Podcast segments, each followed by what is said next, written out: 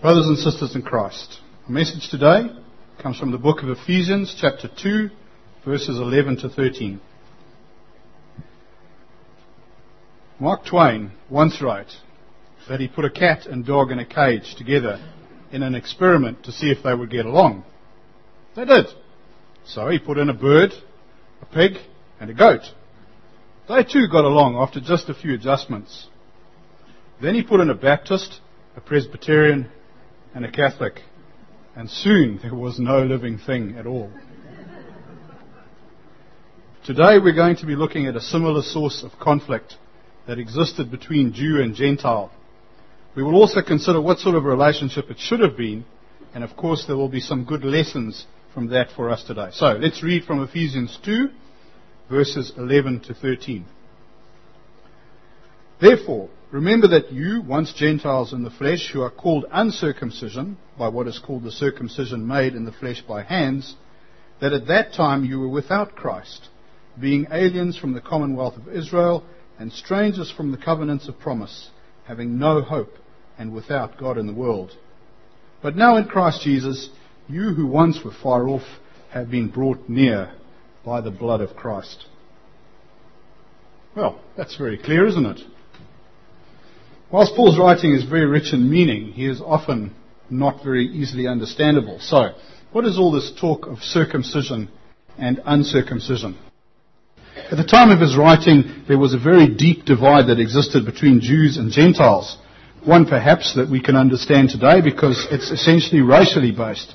Something like uh, the Maori Pakeha debate or the black and white confrontations that we had back in Africa where I come from.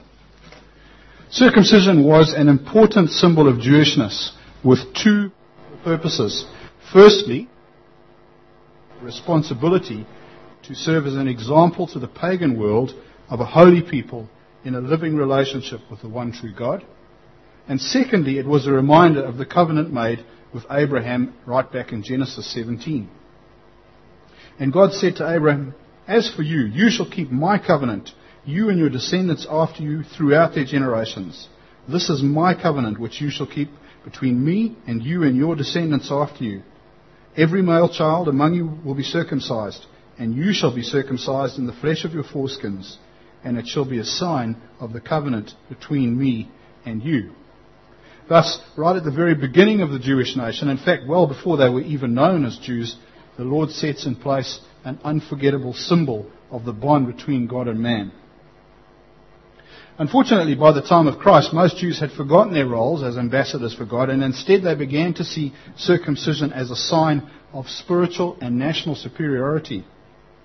Its message had been deformed to look inwards as a kind of badge for entry to an exclusive club, rather than a reminder for outward missionary work to the world as God has intended. As an example to show you how they were thinking, strict Jewish men would make a daily prayer to God to thank God that they were neither woman, Samaritan, or Gentile. Can you imagine that? Having heard that little gem, we might think that that's a little bit offensive. But really, are we so much better? Let's not forget that we too generally have our own little idols of superiority. And we'll go on to talk about those a bit more later. As a consequence of this mental attitude, the Gentiles became known by the Jews as the uncircumcision, and it was a disrespectful term implying that non-Jewish people were outside that circle of God's love. Uncircumcision, on the face of it, it sounds like quite a sophisticated insult.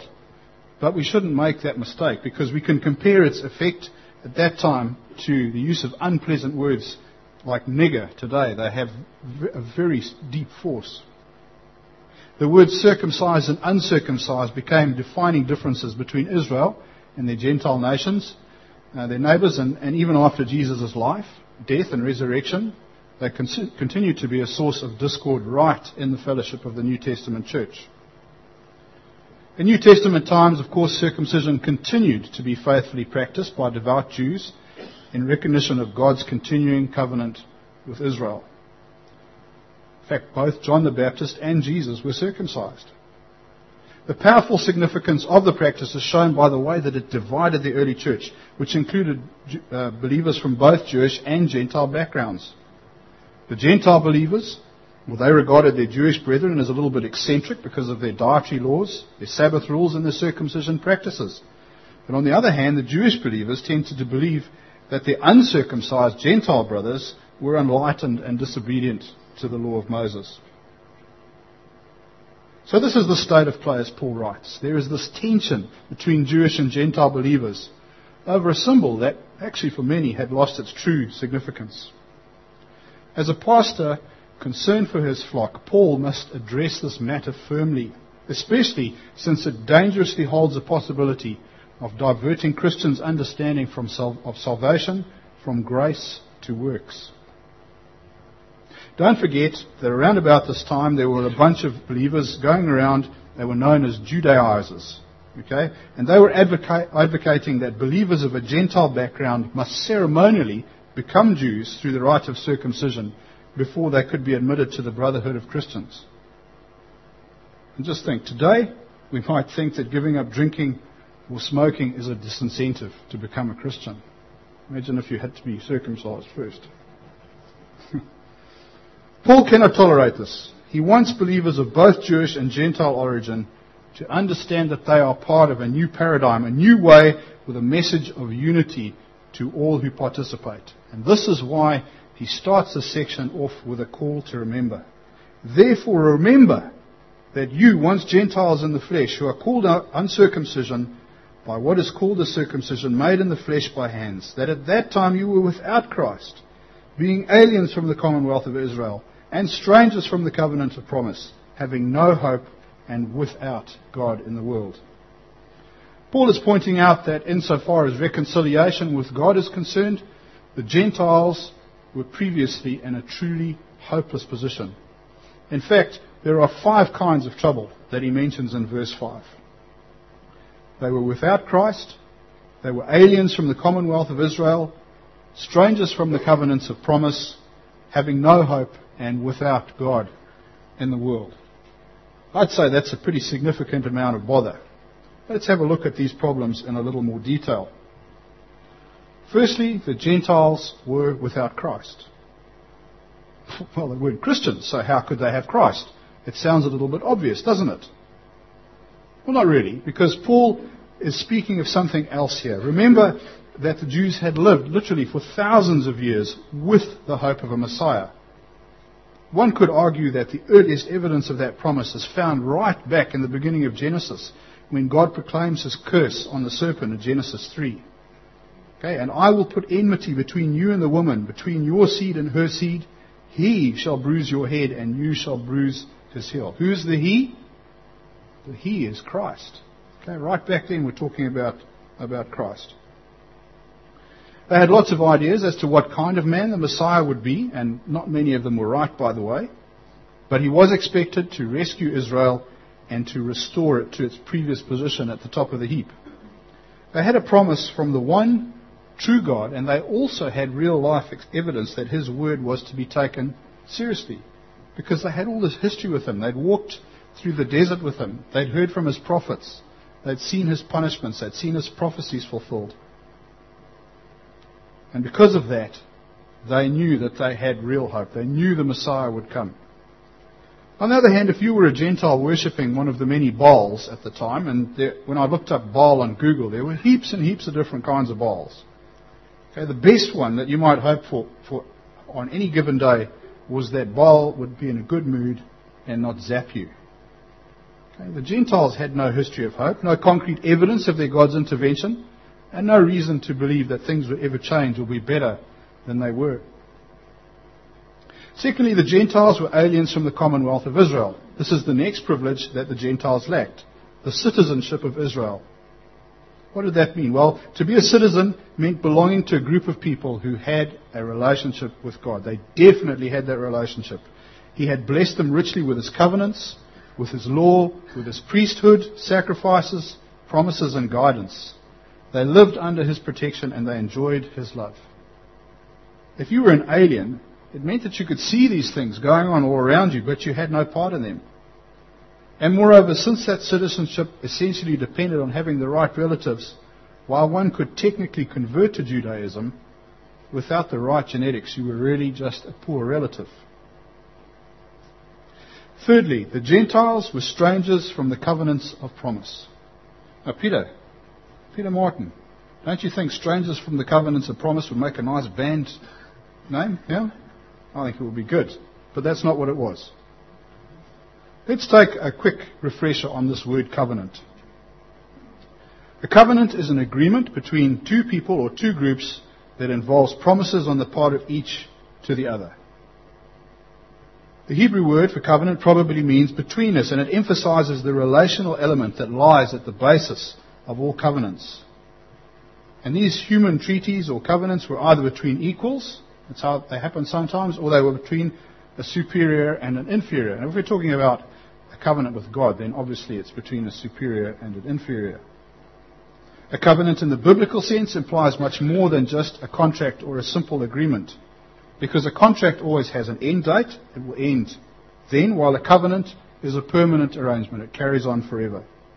Another difference is that a con- contract generally only involves one part of a person. Okay? Somebody might employ me uh, to weld up a frame for their desk. They want just my skill. Okay? Whereas a covenant covers the whole person. They want all of the, that person. The concept of a covenant between God and his people is one of the most theological truths in the Bible. And as an illustration of how uh, deeply it's interwoven into Scripture, it's not uncommon these days for us to talk about the Old Covenant and the New Covenant rather than the Old Testament and the New Testament, because really that's the division. And although we seldom use the word covenant anymore, it is still very, very relevant to us today because as Christians we live and have hope because of that new covenant made by Christ, which was prophesied so long ago by Jeremiah. And he wrote, Behold, the days are coming, says the Lord, when I will make a new covenant with the house of Israel and with the house of Judah. Not according to the covenant that I made with their fathers in the day that I took them by the hand to lead them out of the land of Egypt, my covenant which they broke, though I was a husband to them, says the Lord. But this is the covenant that I will make with the house of Israel after these days, says the Lord. I will put my law in their minds and write it on their hearts. And I will be their God, and they shall be my people. No more shall every man teach his neighbor, and every man his brother, saying, Know the Lord, for they shall all know me, from the least of them to the greatest of them, says the Lord. For I will forgive their iniquity and their sin I will remember no more. There are quite a few different divine covenants in the Old Testament, and I'm sure we're familiar with many of them. In the New Testament, though, Paul makes a clear distinction between these as either covenants of law or covenants of promise. He argues that the covenant established at Mount Sinai, the law with a capital L, is a ministry of death and condemnation, a covenant that cannot be obeyed because of human weakness and sin. In this regard, it's wholly consistent with Scripture that Paul doesn't say that the Gentiles are strangers from the covenant of law here in Ephesians, because they, like every human, remain subject to its judgment. And that's why we see him using this very specific terminology. On the other hand, covenants of promise are God's guarantee that he will provide salvation in spite of God's inability to keep their side of the agreement because of sin. The provision of a chosen people through whom the Messiah would be born is the promise of the covenants with Adam and David. The covenant with Noah is God's promise to withhold judgment on nature whilst salvation is occurring.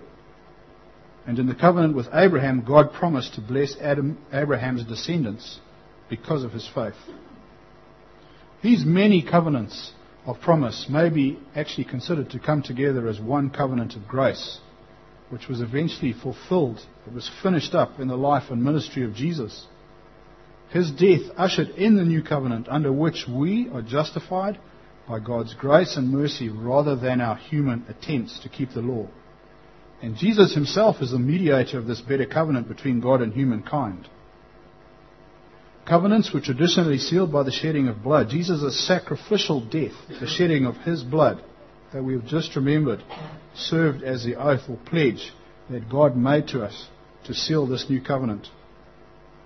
It is therefore substantially superior to the covenant of law, as the book of Hebrews declares.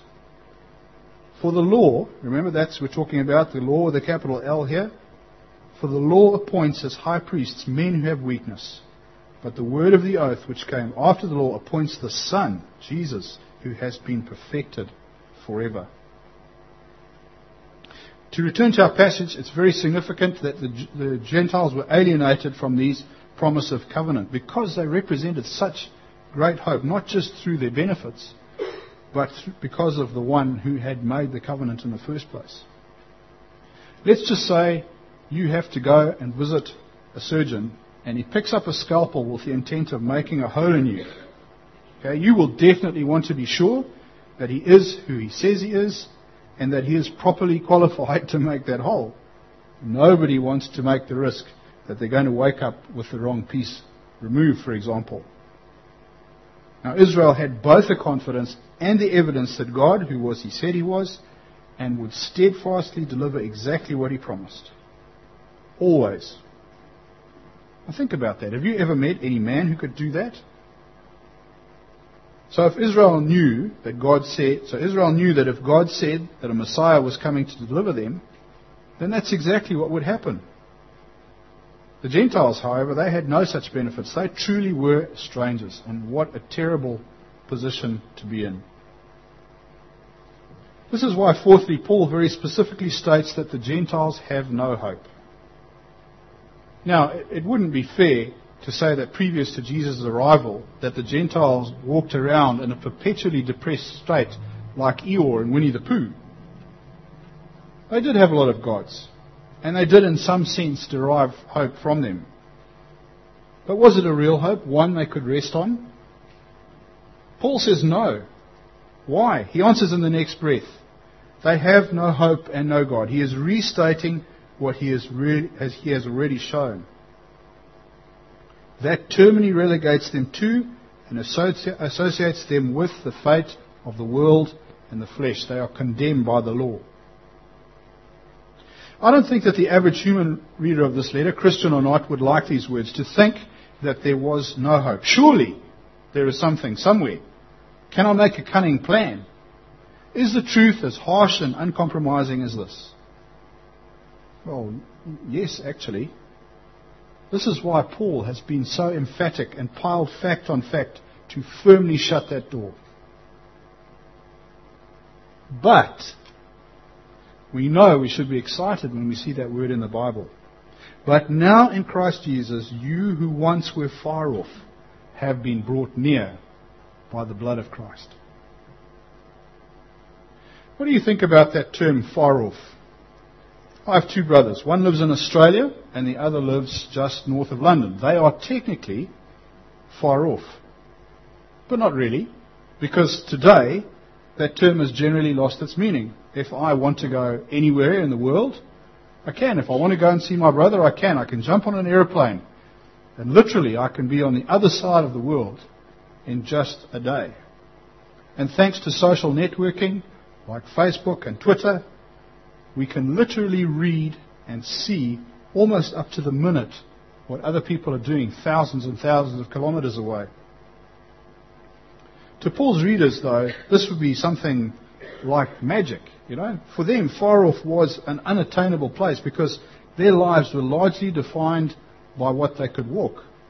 To say that somebody was far off would have suggested someone you would normally never have any contact with at all.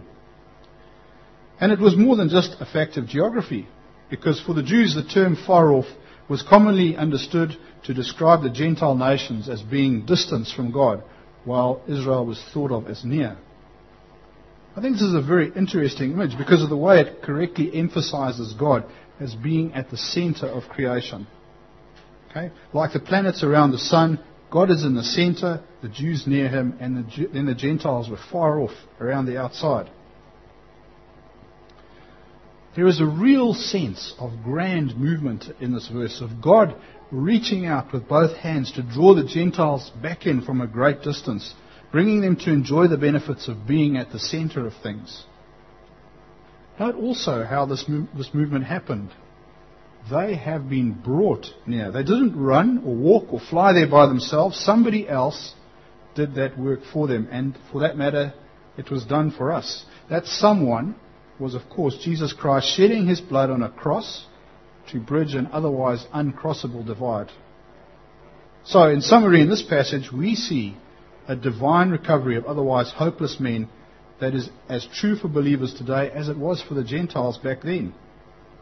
Paul has made his point that it isn't circumcision or uncircumcision that is important, but that all believers enjoy a unity in Christ that comes from having the same condemnation by the law, the same sinful past, and the same undeserved forgiveness. He has shown the Gentile readers how far they have come to have this relationship with God, and he has shown the Jewish readers that they now have absolutely no grounds to consider themselves superior. Well, so far we've taken quite an analytical look at this passage. If we leave this passage without application to real life, then we're going to be missing out on some really important stuff. And there are two main challenges I want to draw out from this passage. The first concerns hope. And we've spoken a great deal about that today in terms of the Gentiles' utter and total lack of it outside of God's grace. And it might seem that their story is irrelevant to us right now. After all, you know, they lived a long time ago and Gentile is not really a, a current phrase. But I want to ask you, what does your hope rest on now? If you're anything like me, which would be pretty impressive because I'm nearly perfect, why are you laughing? If you're anything like me, then in truth, your hope is probably scattered. I know that I'm saved. Praise God. But who will keep the money coming in? Who's going to fix the house? Who is going to look after the wife and kids? How will my spiritual development go forward? How can we deal with this or that needy person? I have all these things circulating in my head, and way, way too often I tend to look inwards towards myself for answers. Does this ring bells with anyone? What else do we hope in? Lotto? The government? The police? The trouble is that we have compartmentalized our lives. This part for God and this part for me. And by the way, I just wish I didn't have to worry so much. It isn't consistent or scriptural to behave like this. If God is truly our hope for salvation, then He is also our hope for absolutely everything else, and we should let Him be that. He wants that from us. He wants us to hand over every part of our lives and rest in Him.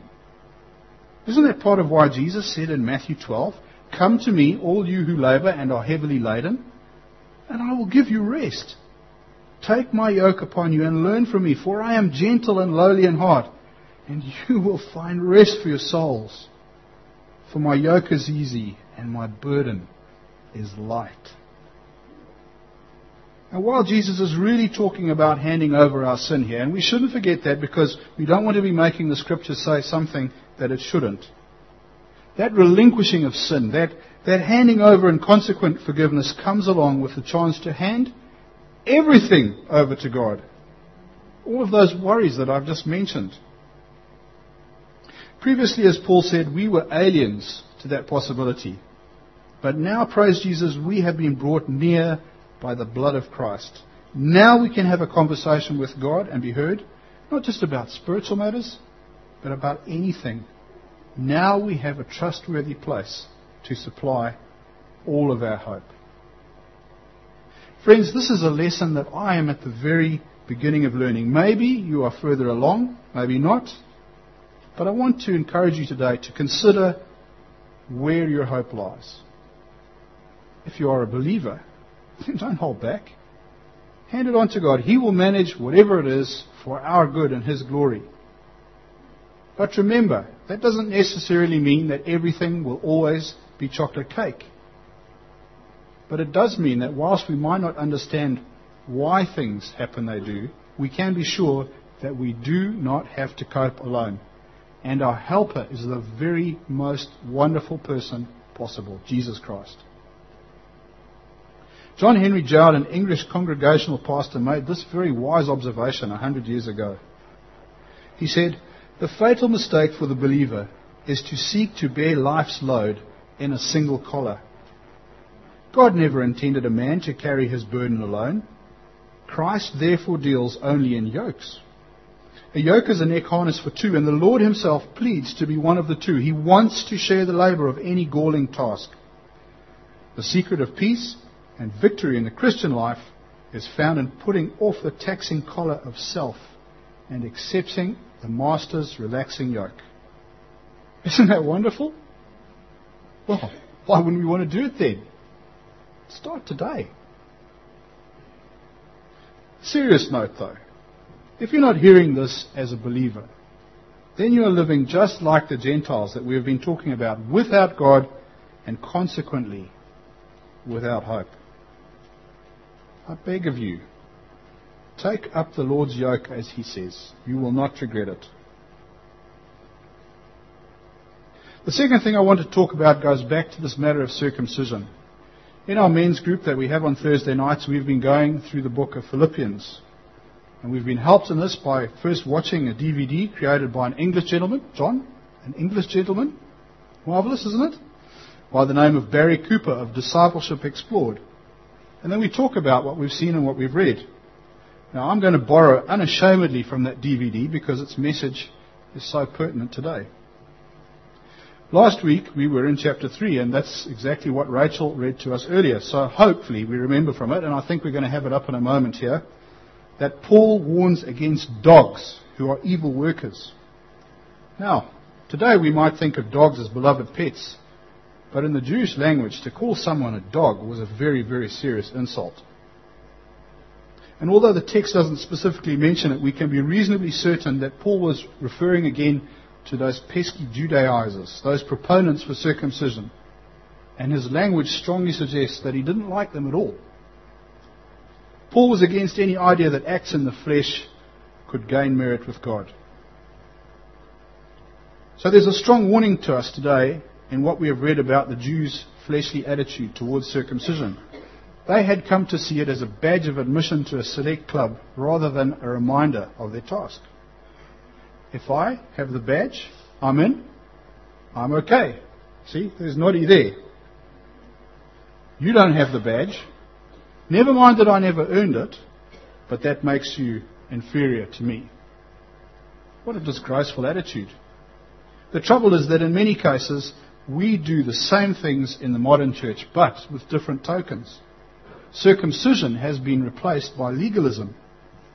We develop a self righteous attitude. I'm acceptable to God because I read my Bible every day and I go to church on Sundays. If you read your Bible and go to church, like I do, then you will also be acceptable. And by the way, why is your lipstick such a bright color? We need to repent not just of our sin, but also of our righteousness. The question is, how can we possibly bring the message of the gospel to the nations? And we're required to do that. And it's a message that is essentially about grace when we are outstandingly ungracious amongst ourselves. Now, there are three serious problems that can develop from a self righteous attitude. Firstly, we can become proud because of how well we're doing forgetting that we have no skill or ability that wasn't given to us by God in the first place. So we have no justification for that pride. Secondly, we may become depressed because we always fail to live up to this or that standard. And this can bring about something truly terrible because we consistently fail. We start to give up on God. We say, I can never do what you want. And we turn our backs and we walk away from Him. We have the wrong image of God. Thirdly, we may feel as though God is in our debt because of all the good stuff that we have done. Lord, I prayed for two hours today, so now you owe me a Ferrari. Again, this can result in us walking away from God on the basis that I didn't get the Ferrari. So God clearly doesn't exist or deserve my excellent work for that matter. Those things are unnecessarily burden, burdensome and definitely aren't righteousness. Righteousness, as we read in this passage in Philippians, it comes from God through faith. It's a different thing with a different consequence. Yet we, we continue to feel this need to be acceptable to God. So where will we find the answer? Well, John Bunyan wrote this in Grace Abounding to the Chief of Sinners. He writes, One day as I was passing into the field, this sentence fell upon my soul. Thy righteousness is in heaven. And with the eyes of my soul I saw Jesus at the Father's right hand. There, I said, there is my righteousness. So that wherever I was, or whatever I was doing, God could not say to me, Where is your righteousness? For it is always there, right before Him. I saw that it is not my good frame of heart that made my righteousness better, nor yet my bad frame that made my righteousness worse. For my righteousness is Christ. Now my chains fell off, my temptations fled away, and I lived sweetly at peace with God. Now I could look from myself to him and could reckon that all my character was like the coins a rich man carries in his pocket when all his gold is safe in a trunk at home. Oh, I saw that my gold was indeed in a trunk at home in Christ my Lord. Now Christ was all my righteousness, sanctification, redemption. Friends, we must strongly resist any temptation to think of ourselves like the circumcision. We are acceptable to God because of the sacrifice made by Jesus on the cross. Nothing we can do can change the magnitude of what we already have the unreserved love and forgiveness of God. There is nothing intrinsic in the rules we think are important in our faith. We obey and serve because He first loved us not to even up the score. What are some of the ways this behavior is evidenced? This trying to make the score even.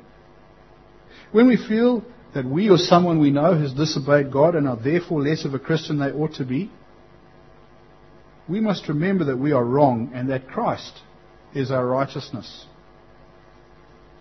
If someone asks us, Are you a Christian? And you reply, Yes, but not a very good one then we must remember that we are wrong because Christ is our righteousness. In weeks when we've read our Bibles, we've been to church faithfully, and we've talked to someone about Jesus, and because of those things, we feel we are more acceptable to God, then we must remember that we are wrong and that Christ is our righteousness. This is the truth of the believer's rest circumcised or uncircumcised, white, black, yellow, male or female, there is no distinction. We were all far off from God with no hope. But now in Christ Jesus, we who once were far off have been graciously brought near by the blood of Christ, and our righteousness is in Him. What else can we do but give Him praise and glory and thanks for that? Let us pray.